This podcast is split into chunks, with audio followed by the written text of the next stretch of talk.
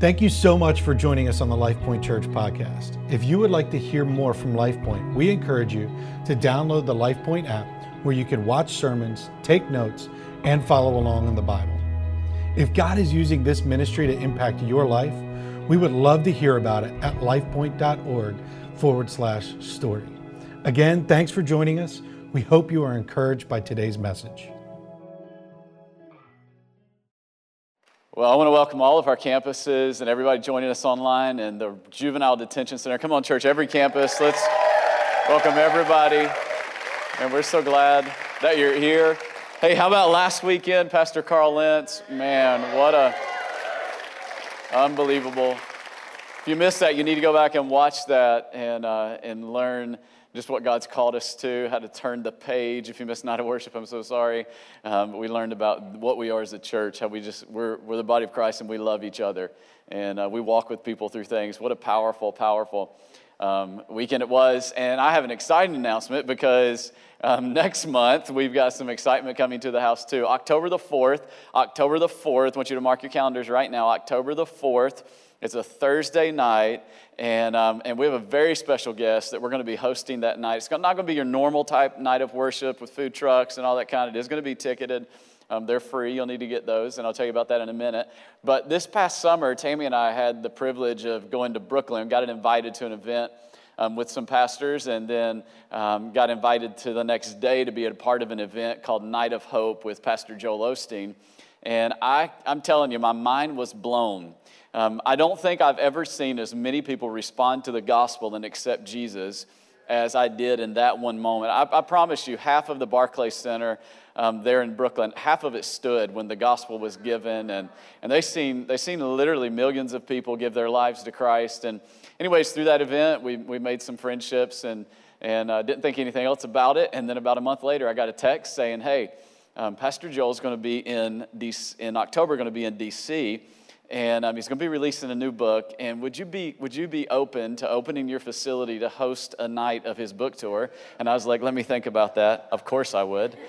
Um, and so on October the fourth. Um, we have the privilege of having Pastor Joel Osteen. I tell you, I've, I don't think I've ever met a more humble man and a man that's more just in love with lost people and reaching the lost. And I tell you, because of SiriusXM and because of the positive message that he preaches, um, a lot of unchurched people listen to him.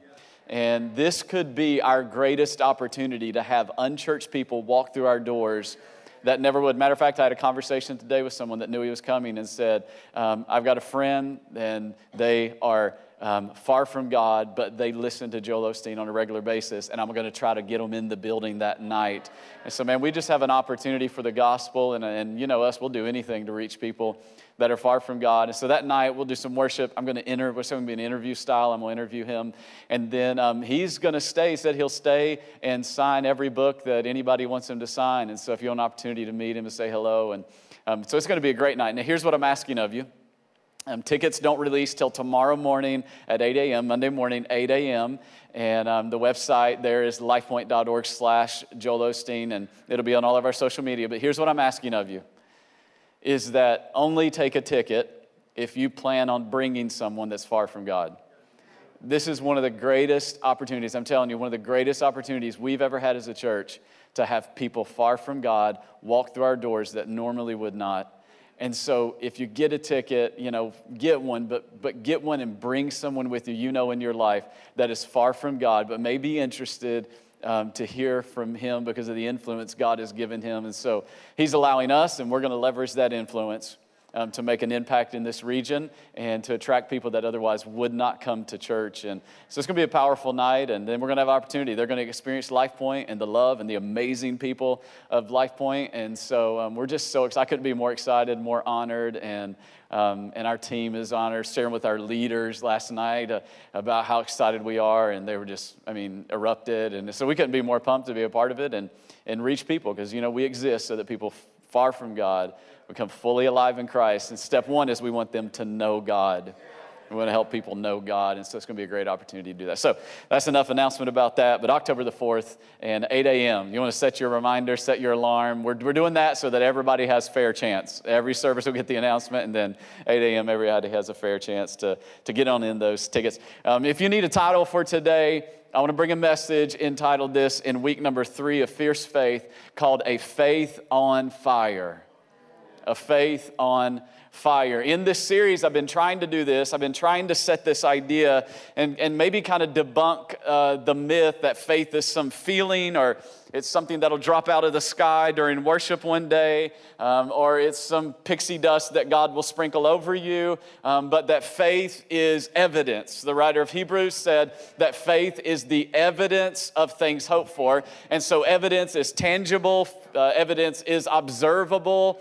And so I've been trying to share with you that, that there's some things that you do, there, it's action that, that is what is the essence and, and the construct of faith. And, and so I, I want to talk to you today about, about a faith on fire. I want you to have a faith that is on fire, that is, that is passionate, that is burning brightly, that is lighting up the world around you, that is, that is going into darkness and lighting it up with the love of Jesus. I want you to have a faith that is on fire. I want a church full of tenacious, come on, faith on fire kind of people. And um, you know, whenever I was in school, I didn't like tests. Anybody with me? Come on, every campus. Nobody. Yeah, none of us. We really enjoyed tests. I did. I didn't mind papers though, and the reason I didn't mind papers is because I'm decent with words, and I could fill out some papers with words, even if it was somewhat coherent.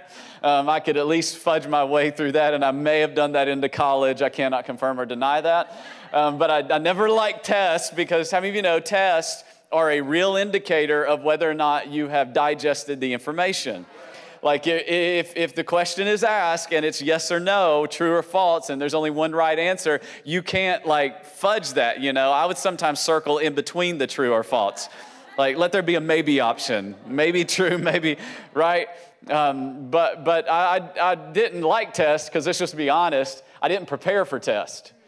Um, I, I, didn't want to put in the hours of studying, and I wanted to go hang out with my friends, and I wanted to play sports, and I didn't want to memorize things, and I didn't want to sit there with flashcards. Come on, some of y'all were flashcard ninjas, and I didn't like you. And you, you were in the hallway at your locker with flashcards, and I was wanting to talk, like, what's up? What's going on? How is everybody? You know, I was winning people to Jesus, is what I was doing. I didn't. Um, but here's what I see in hindsight is that I'm thankful for tests. Um, I like this. I'm thankful my physician took some tests. Come on, anybody with me? Is that you're for real? You're like I wasn't thankful for it, but I'm glad you took some tests. I'm glad you know what you're doing. I'm glad when everybody else was out hanging out, you were in the library studying. You were in the lab taking care of some things. You were memorizing, and I don't even know what you were memorizing, and I'm not going to even depend, pretend to know. But I'm sure it had to do with body parts and systems and blood and organs and those kind of things. But I'm really glad because here's the deal is that there came a moment where what they were learning on a test had to be applied in real life. Like there come a moment that was more important than grades and more critical than grades whenever they had to give a diagnosis and create a treatment plan and, and even take out a scalpel and possibly Come on, somebody. Some of you are already like passing out. You're like, think of a, and needles, and, and I'll say it again, needles. Um, and, and, and like there came a moment where they had to actually do something on a real live person, and it was more, uh, more important than a grade at that moment, right? And I would propose that our faith journey is this way. That, that, that, we can know some verses up here and we can memorize some songs and, and we could have attended some, some services and been a part of some things, but there comes a moment in our life where it isn't just about what we know, but it is about can we apply what we know. There comes a moment in life where um, some things may come into our life that offer the opportunity for a test. A test to see have you really retained the information? um, is what you have been studying or what you've been saying or what you've been singing or what you've been declaring. Is it really so in your life? And so I want to talk to you about a faith on fire because a faith on fire is the kind of faith that can be tested. And God's not the kind of God that allows tests into your life to set you up to fail. Are you following me? Come on, we took some of those tests. Teachers, don't do that. That is wrong. It's evil in the sight of the Lord and does not please Him. You know, like you took the test and you're like, they're trying to get me, right? Like it could be A and it could be B. Like either one is good. You know, I always hated those like choose the best answer. No, I want the right answer. There is a right answer. Just give me the right. I don't want the best answer. I want the. But God's not, not allowing tests into your life to set you up to fail. God will allow tests into your life to see the strength of your faith and, and, to, and to allow the faith to be strengthened because I found out that it's in the testing that our faith is strengthened. And, and there's um, some guys in the Bible that, that go through a test.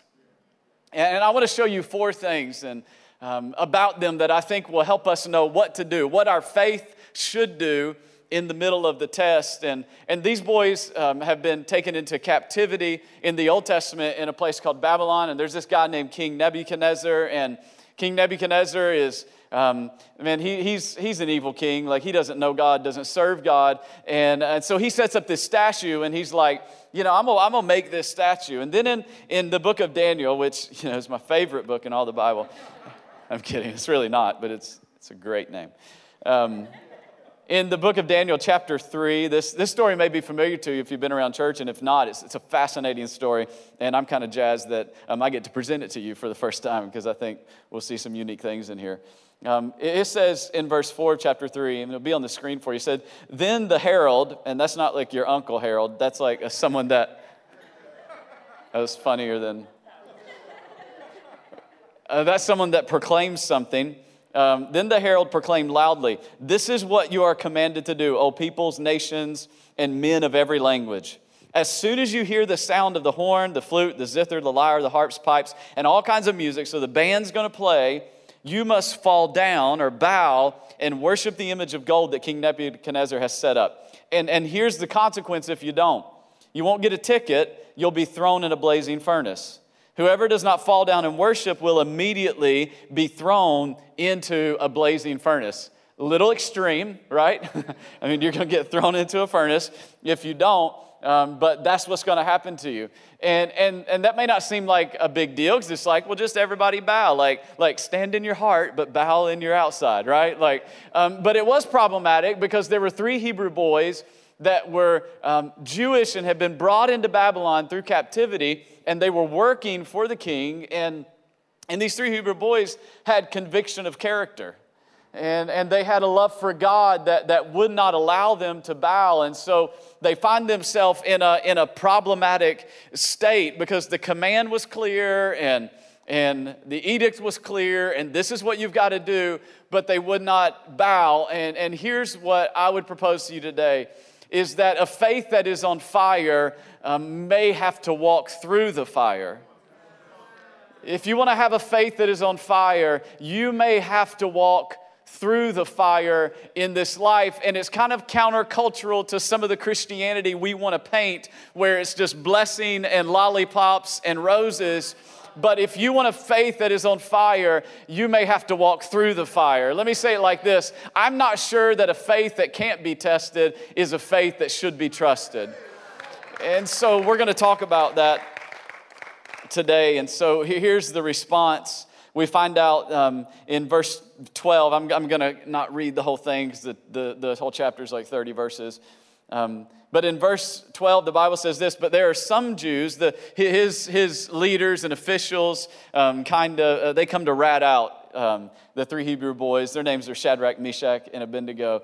And he says, But there are some Jews who have set over the affairs of the province of Babylon because these three, Shadrach, Meshach, and Abednego, they'd been raised to positions of authority. And so they were not only, they were not just in Babylon, they were leaders, and they didn't bow, who pay no attention to you, O king you can sense the jealousy, can you?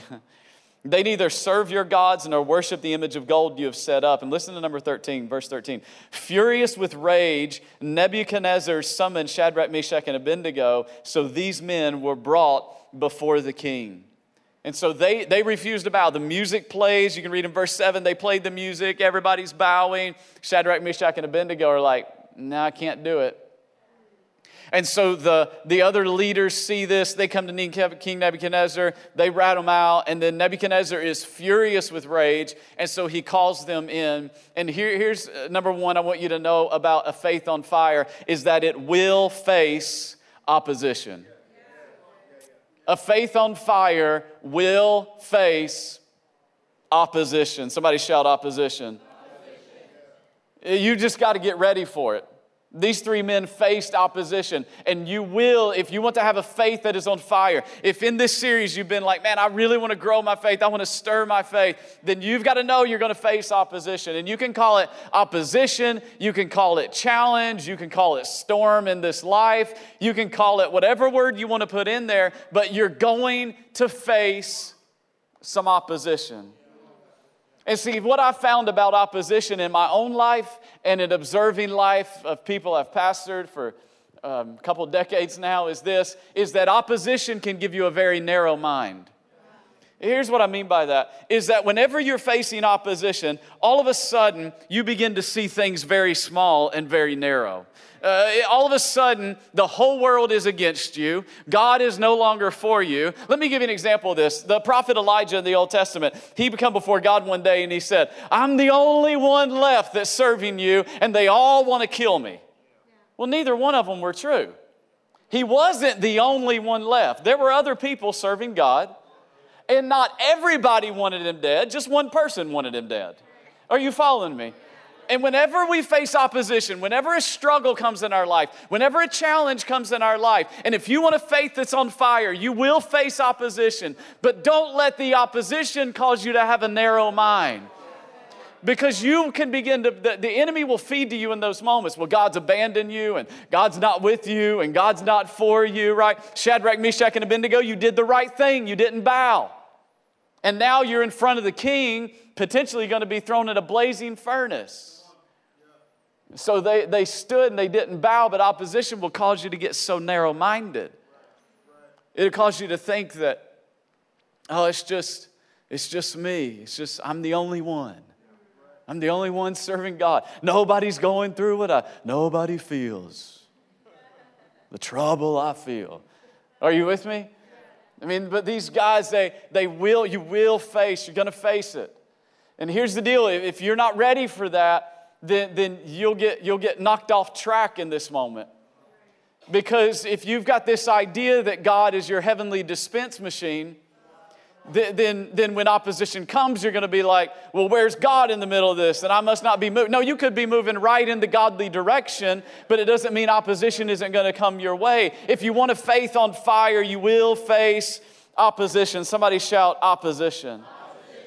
But you've got to be able to see opposition for what it is. See, we often have a skewed perspective that opposition is maybe God's not with me, or maybe I'm being prohibited. Maybe I'm not moving in the right direction, but you got to learn to see opposition for, for what it is. See, opposition is opportunity.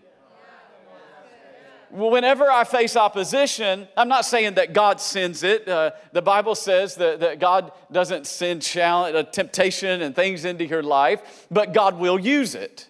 Uh, what the enemy meant for evil, Paul wrote, God meant for good in your life. So, what the enemy means to eliminate you, God will use to elevate you if you'll respond to the opposition right. And what the enemy means to tear you down, God will use to test you if you will use it right. And it is the testing of our faith that produces perseverance in us. And whenever perseverance has had its good work in us or its complete work, see, opposition is an opportunity for God to test your mettle. Can I say it that way? It's an opportunity for God to go, Do you have the goods? You know it up here, you've sang it out here, you've read it in here, but has it got in here? And it's only I have found that in the opposition that that truly comes out. It either burns up or comes out as gold. Are you with me?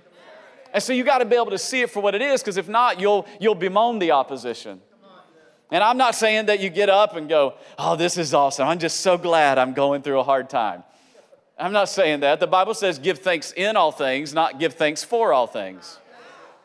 But in all things, I can give thanks, for this is the will of God in Christ Jesus. It's God's will for me to give thanks. Why would Paul say that? I have a feeling that Paul knew something about opposition. I mean, he had a thorn in his flesh that he prayed God would remove. And, and he, he faced places where he went and they imprisoned him. And he faced places where he went and, and they snake bit him and, and they called him an evil and then they called him a God. And I mean, Paul faced some crazy criticism, which, just side note, if you want to have a faith on fire, opposition could come in the form of critics and small minded religious people and, and lack of faith Pharisaical kind of people, but you got to brush it off and keep moving forward in Jesus' name.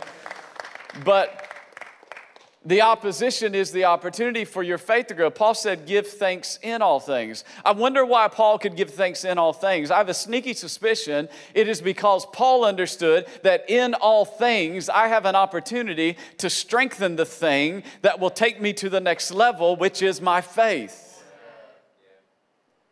You don't know if you know the facts until you've been tested on the facts. And I don't know if you know if your faith will stand up under the weight until some weight has been put on it. And so it could be that the challenge you're facing right now is God giving you the opportunity to go, I can handle this. God, I, I got, I, I have been working the faith muscle. I have been building my belief. It hasn't just been up here and it hasn't just been spoken out here, but it's made it into here. And so you'll face opposition, but your ability to stand under the opposition will not be because of your goodness.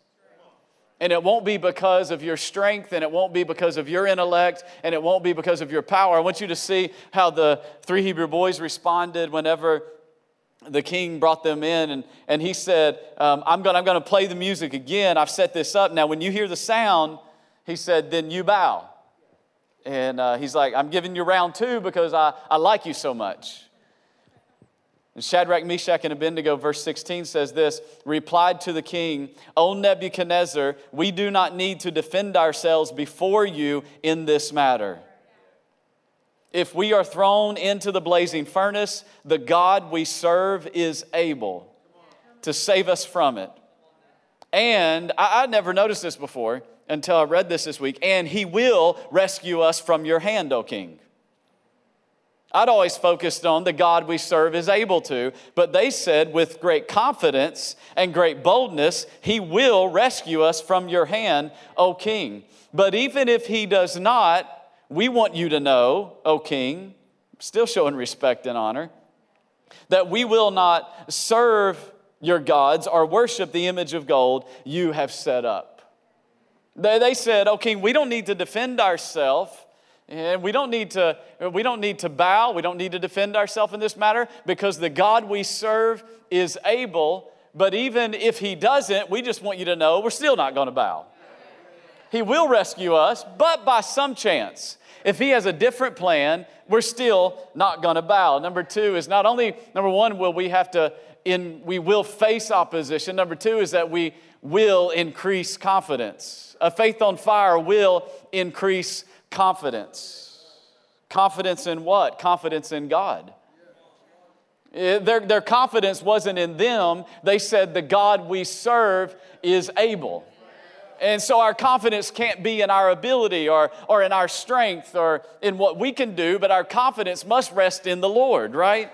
And some of you, maybe today, some of you just need to be reminded of this that the God you serve is able. Uh, you may just come for that one line that the God you serve is able. He's able. And maybe, maybe you grew up in a, a religious tradition where God was not elevated to a high place, that, that He was kind of afar off, and, and He was a God that was out there, and, and He kind of did some things in the past, but now He's just kind of letting the globe spin. He's, he's kind of cranked it up, and now He's setting back and He's relaxing and chilling out. But I just need you to know that the God we serve is able that He is still the same yesterday, today, and forever. That just as active as He was with Shadrach, Meshach, and Abednego, He's that active today, and He is able. He's able to heal your marriage, He's able to heal your disease, He's able to bring your child back from the brink of disaster. He is able to open the door on your career, He is able to provide finance. He's able. He is able today. You need to remember our God is able. If you are going to have a faith that is on fire, there's got to be something inside of you that says He is able, that reminds you He is able. That when you are faced with the fire, if your faith is going to be set on fire, you got to remember that our God is able, that He is able. It may not always come in the time that you want it. It may not always come in the way that you want it. It may not always come in the season or in the package that you want it. But God is able. He's able. He is able to do exceedingly abundantly and above anything you can dream or imagine. And some of us get stuck at this point because we get before the thing that is wanting us to bow down, and we fear wants us to bow to it, and, and divorce wants us to bow to it, and anxiety wants us to bow to it, and, and culture wants us to bow to it, and we get before the thing, and if we're not realizing it, we don't have our eyes fixed on Jesus, then we will allow fear to grip our heart, and it'll grip our will, and it'll paralyze us, and instead of doing the thing, showing the evidence evidence of the faith that we have and saying, Oh, King, we don't need to defend ourselves. I don't need to sweat about this. What they were saying is, I don't need to worry about this. I don't need to get all uptight about this. I don't need to lose sleep about this because I serve a God that is able. You got to remember, God is able. But then they took it another step. Like, that's easy to clap to. That's right, God's able. God works miracles. He's a good guy. Same yesterday. Like, we like all that, but can we go the next step? But even if he doesn't, See, I, I, don't want you to have just a God is able kind of faith. I want you to have a but if he doesn't kind of faith. I want you to have the kind of faith that says, whether He gets us out of the furnace or not, I will keep serving Him. Whether He heals my body or not, I'll keep worshiping Him. Whether He brings this financial breakthrough or not, I'm going to stay faithful to Him. But even if He doesn't, I'm not, He's never letting me down. Even if He never does another thing for me, He did the cross for me. And even if He doesn't, I'll keep serving Him. I'll keep loving Him. I'll keep worshiping Him. I'll keep praying to Him. I'll keep lifting His name up, even if He doesn't. I'm praying this series stirs a but even if He doesn't kind of faith. And here's the deal. Here's the deal. You won't step into that kind of faith if your faith is a transactional faith. Here's what I mean by that it is easy to have a my God is able faith when God is coming through in the way you wanted Him to, in the timing you wanted Him to. It's easy to clap on the other side of your miracle. It's easy to worship in the promised land. It's easy to praise God. Egypt was bought out of slavery and brought into the promised land. It's easy to, when God has fulfilled it, when God has answered it, it's easy to come in and worship. It's easy to pray. It's easy to say, He's a good God. He's a great God. It's easy in those moments, but what about when they're about to tie you up and throw you in the fire? But if it's transactional, meaning this God, I'll worship you and I'll serve you and I'll have faith in you if you do for me what I'm asking you to do for me. And I've seen too many people in this moment begin to get derailed in their faith because they had a transactional relationship. And they thought that because of their church attendance, they were depositing into their heavenly account. And they thought because of their Bible reading, they were making some deposits and they could make a withdrawal on God one day.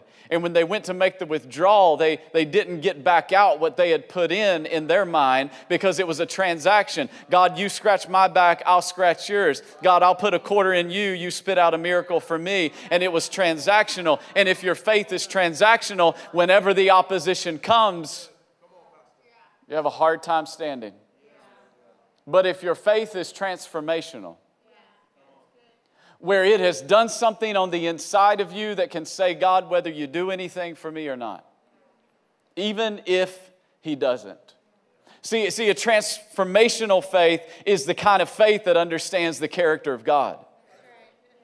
The character of God, that He is good and that He is loving and that He is all knowing and that He knows the beginning from the end. That's why Shadrach, Meshach, and could say that. If they were to, if they were to write a commentary on, on everybody in the 21st century church, here's what we meant by that. I think this is what they would say that we knew God was able and we believed He was going to save us from this fiery furnace, but even if He didn't, we understood His character. We understood He must be doing something bigger in the earth. We understood He could see the beginning from the end that He's outside of time. We didn't know what He was going to do. But even if He didn't, we were going to keep worshiping and keep serving and keep loving and keep faith and keep attending and keep showing up day after day, moment after, even if He didn't. Because it was transformational, it wasn't transactional. It wasn't do for me and I'll do for you. And, and it would be great at this point to go, and the king responded to Shadrach, Meshach, and Abednego I've never seen such faith like yours in all the land. Loose them and free them, and may they prosper. But he didn't. It's not what happened. The Bible says in verse 19 then Nebuchadnezzar was furious. So he went from um, rage to furious. So he's got some emotional issues to deal with, needs some freedom. But he was furious with Shadrach, Meshach, and Abednego, and his attitude toward them changed. So his attitude earlier in the text was, I'm angry with you, but I like you, and I'm going to give you a second chance. And his attitude changed. He ordered the furnace seven, heated seven times hotter than usual, and commanded some of the strongest soldiers in his army to tie up Shadrach, Meshach, and Abednego and throw them into the blazing furnace. So they got thrown in the fire you will face opposition. Faith that's on fire will face opposition. A faith that's on fire will increase confidence, but a faith that's on fire also will remain faithful. Will remain faithful. I don't know about you, but if I'm reading this text for real, Shadrach, Meshach, and Abednego, I'm like, um, can, can uh, hey, j- j- just kidding, King. Uh, can we get a do over? I mean, for real, like, think about it. Like, we can sit here in our nice little facilities and think about, but think about blazing furnace. Like, you can feel the heat from it. Then it's heated seven times higher. The Bible says that it was so hot that the, guy that the guys that threw them in there died from it. I mean, think about the level of heat. And it's not like they couldn't feel that heat. So they're feeling the heat, but they're still standing. That's my question for you. Can you feel the heat and still stand? Can you feel the heat of life and still say, No, I am planted? I'm to plant my feet on the solid rock of who Jesus Christ is in my life. I feel the heat. The flames are about to touch me, but it will not move me. I am planted like a tree by living water, and I will bear the right fruit in the due season at the right time, but I'm to remain faithful in the meantime. I'm to remain faithful. These guys remained faithful. They could have said, no, just kidding. When they begin to tie them up, maybe the three of them were looking like Shadrach's like, hey, bro, is this a good idea? like, should we really do this? But they remained, they remained faithful. A faith on fire has to remain faithful. And can I give you a little insight that maybe you've experienced, maybe not? Is when you face opposition and you decide, my confidence is going to be in God, the fire will get hotter. Just know it. Just be ready. The fire's going to get hotter. I often uh, hear people talk about this in terms of um, when they begin to get obedient in the tithe and in their, in their generosity and, and realizing everything we have comes from God. We didn't, we didn't create any of it. And, and then we, God tells us we should be generous and, and give back. And um, I'll, I'll meet people all the time. Just met someone the other day that said, Hey, Pastor, I've been doing that tithe thing you told me. And as soon as I started doing it, I had all these bills come in. I never didn't know where they're coming from out of the blue. Fire's getting hotter. The fire's getting hotter to, to see is, is what's the metal of your faith.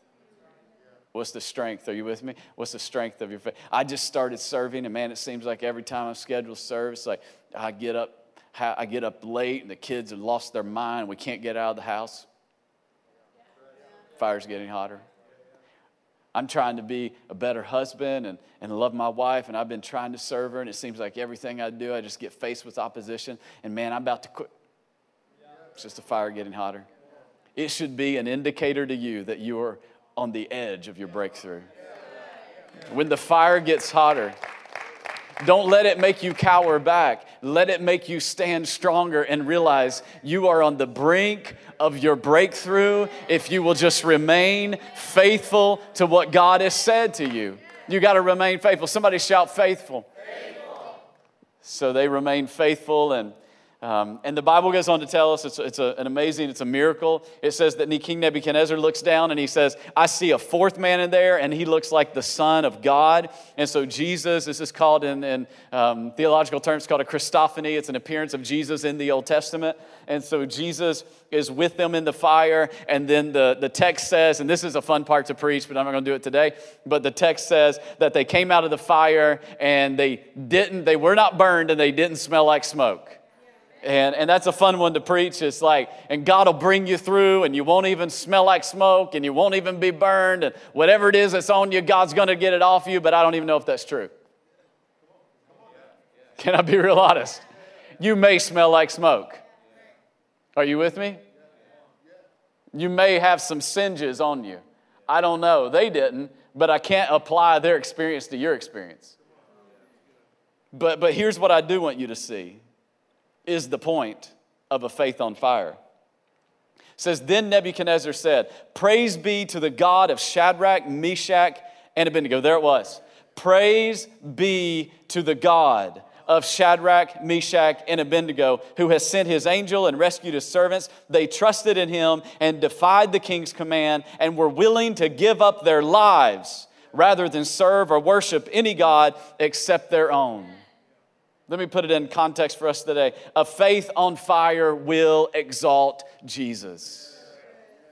Did you see it? The point of the story wasn't that they came out not smelling like smoke. That's a fun one to preach, and, and it, it, will get everybody on their feet. And the point was not that, that they didn't even have any burn marks on them. The point of the story is that at the beginning of the chapter, Nebuchadnezzar has erected a statue as a god to the people and saying, Everybody bow to that God. But because of a faith on fire of three Hebrew boys, 30 verses later, he's saying, Praise be to the God of Shadrach, Meshach, Meshach, and Abednego. There is no other God like their God. Let me tell you, that's the point of you having fierce faith. It's not that just God is testing the strength of your faith, but it's that through your faith, others would praise the God that you serve and exalt the name of Jesus around you. It's why when you walk through hell in this life and people go, I don't know how you walk through cancer with joy in your heart and a smile on your face, that's faith on fire. And they're seeing Jesus in the middle of that. And I don't know how you walk through that with your child. I don't know how you walk through that at school and you stood up for Christ and people made fun of you, but I want what you got. That is a faith that is on fire because a faith that is on fire will result in an exaltation of who Jesus is. Come on, give him a shout of praise in this house. He's worthy. He's worthy. Will you stand with me at every campus all across the room?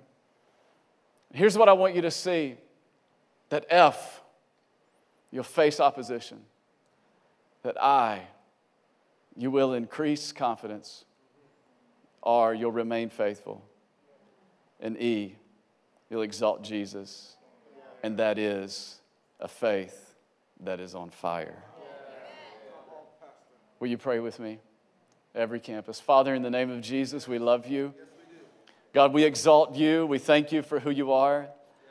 God, we just, we just realize today and have our eyes open today, uh, God, that every opposition is an opportunity to see you do something amazing in our life. And so, God, just pray over every person right now that feels like they are walking through the fire. I pray today they would see that God is preparing them to have a faith that is set on fire for Jesus, a faith that walks through opposition, a faith that trusts in God. A faith that remains faithful in the middle of all things, God. And at the end of it, we want Jesus to be exalted in our life. We want it to point people to the goodness of God.